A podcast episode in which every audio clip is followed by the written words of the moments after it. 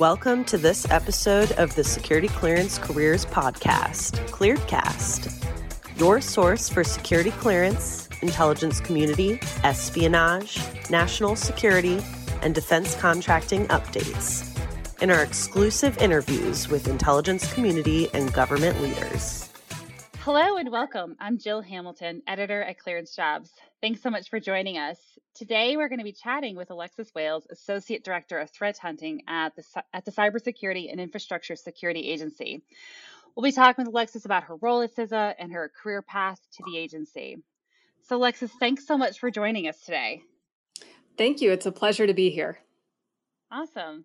So, can you talk to us about your role and the work you do at CISA and even maybe explain what threat hunting is? Absolutely. Uh, I currently, as, as you mentioned before, am the Associate Director for Threat Hunting, which is one of the coolest jobs I think that you can have uh, in the national security profession. And I'm lucky enough to work at the Cybersecurity and Infrastructure Security Agency, where we're really pioneering new approaches to this uh, tradecraft that we call threat hunting. So, threat hunting itself is pretty self descriptive. Um, we work in the cyber domains, so everything from network infrastructure to cloud infrastructure to mobile domain infrastructure. And we look for threats, we look for bad guys. Our job is to uh, do the nearly impossible, which is to find uh, the unknowns, to find uh, those areas of badness that others uh, have not been able to find or weren't aware that they were experiencing. So our, our job is pretty cool. It takes a lot of intelligence to do it. Um, and we've got great partnerships and other things to uh, talk about with you guys today.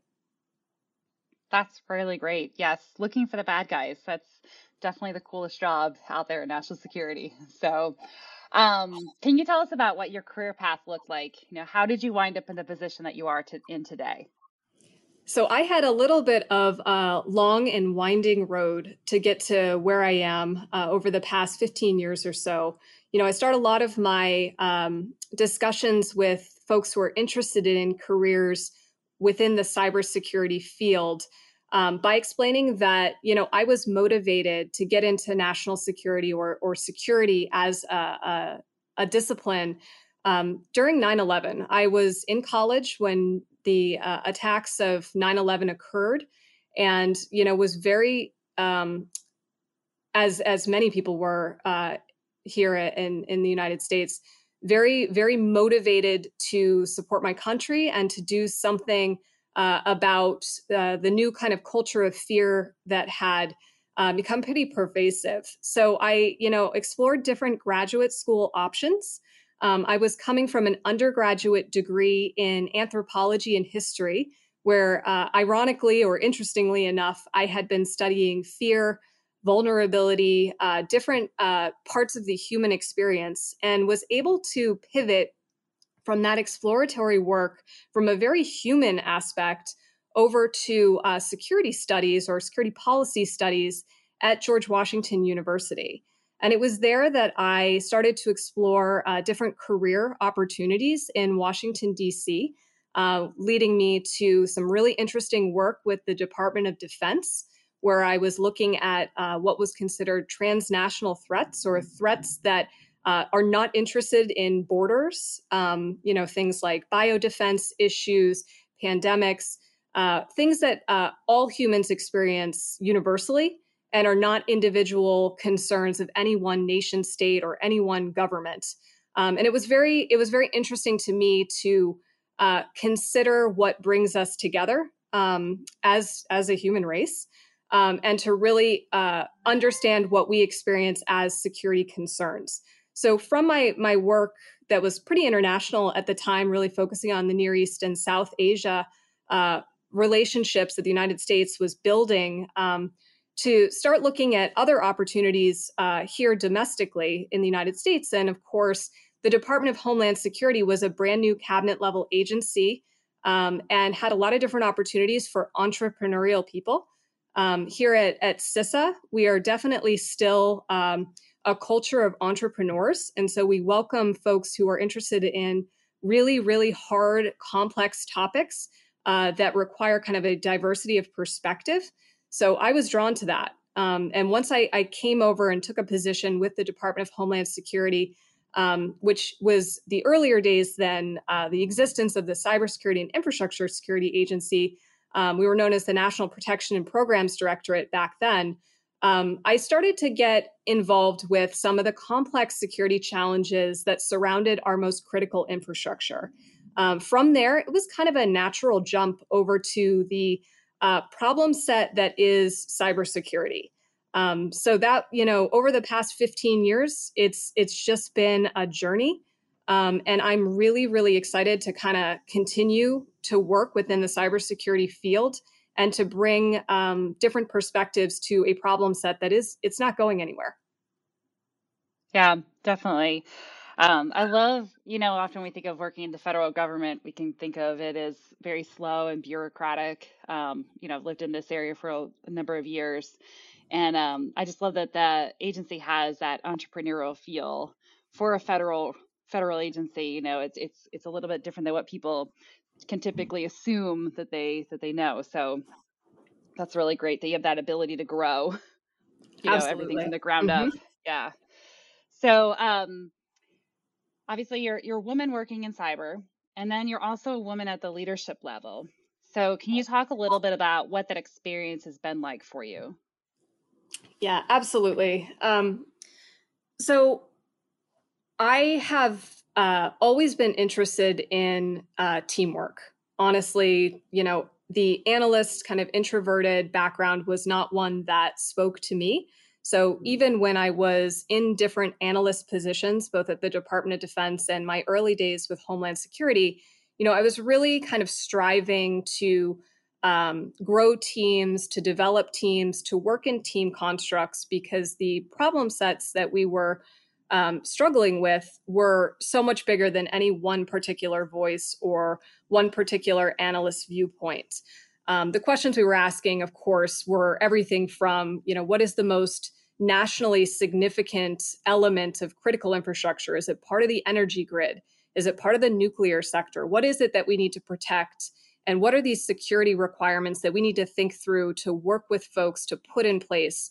Um, and it, it, just requires uh, a very team spirited approach, uh, very, very uh, creative and innovative approach. Um, and so I kind of, you know, just started moving around between teams and you know, one of the really great parts of the federal government is that you are able to um, compete for and apply for uh, different leadership courses and different leadership positions. And eventually, you know, found myself running uh, the threat hunting uh, component here at CISA, which has been just absolutely amazing uh, to be in a leadership position here. Um, it hasn't been easy. So I, I will say that. I think there's always the challenge when you're dealing with cybersecurity and other security topics to forget that at the end of the day, the people needing the security um, and feeling that uh, fear or that that feeling of insecurity is not technical. And so a lot of cybersecurity um, gets caught up in that this is a technical problem. We're going to solve it with technical means. It's all about who knows how to run the tool or run the device or understand the different components of network infrastructure. And those are those are really important parts of the cybersecurity field. But the way that uh, we look at the problem set, you know, takes a kind of uh, a, a very different thought process and needs to bring together and harness the different components of what makes something secure. And so it took a while you know, just to be to be quite honest, uh, for me to feel um, at the same level as some of my really, really technically proficient peers.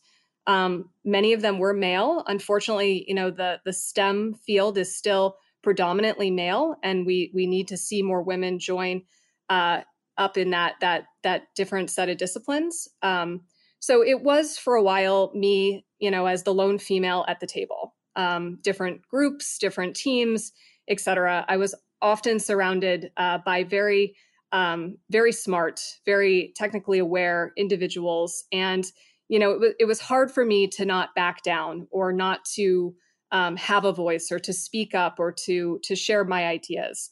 Um, but over time, you know, you you get a little bit more and more sure of yourself. Your confidence level builds, um, and I found myself um, really enjoying leadership roles and finding that by maintaining that teamwork approach um, and not really the hierarchical structure itself, um, and focusing more on uh, teamwork, uh, a team of peers, a team of entrepreneurs with a diversity of perspective um, that was something that I was interested in leading, and and that's kind of how I ended up where I am today. Yes, that's so good. That um, just the reminder of the team, the value of the team, um, even if you're the lone female at the table, but to to still keep on relying on the team and what the many voices bring to it. Um, especially love what you say. Pro- the problems that you're solving are bigger than the one voice, which is so true. And just the um, impact that teamwork has on that is really great. So, with all that you've done so far, which is which is really phenomenal, um, what advice would you have for girls and women who want to follow in your footsteps? My my advice that I kind of wish I could go back in time, you know, just in in retrospect and and being a little bit more reflective now, that I would give to myself um, and to anyone else, you know, that I have the opportunity to coach or mentor or learn from is just to to be a little bit more unapologetic. Um, it's okay to ask questions. It's okay to not know all of the information right from the start. It's okay to pursue interest areas and to find a topic interesting enough that you want to commit your time and energy, which is so valuable, um, whether you're male or female, to a problem. Um, and to not back away from things that at first, you know, uh, feel like a little bit foreign or a little bit confusing um, and to just uh, to have that confidence in yourself and what you uh, know that you can bring to the the problem set or the problem solving or to the discussion and to just own that you know just just to be okay with uh, knowing that you may not know the latest and greatest of the cybersecurity tools or you know how to write a different script to find a specific type of threat activity that's okay. You can learn those uh, those skills but you know the value that we bring as individuals in team constructs is so important. Um, and it's just you got to have that confidence and you've got to be unapologetic um, in your approach to to to being a part of the team. No that's really good.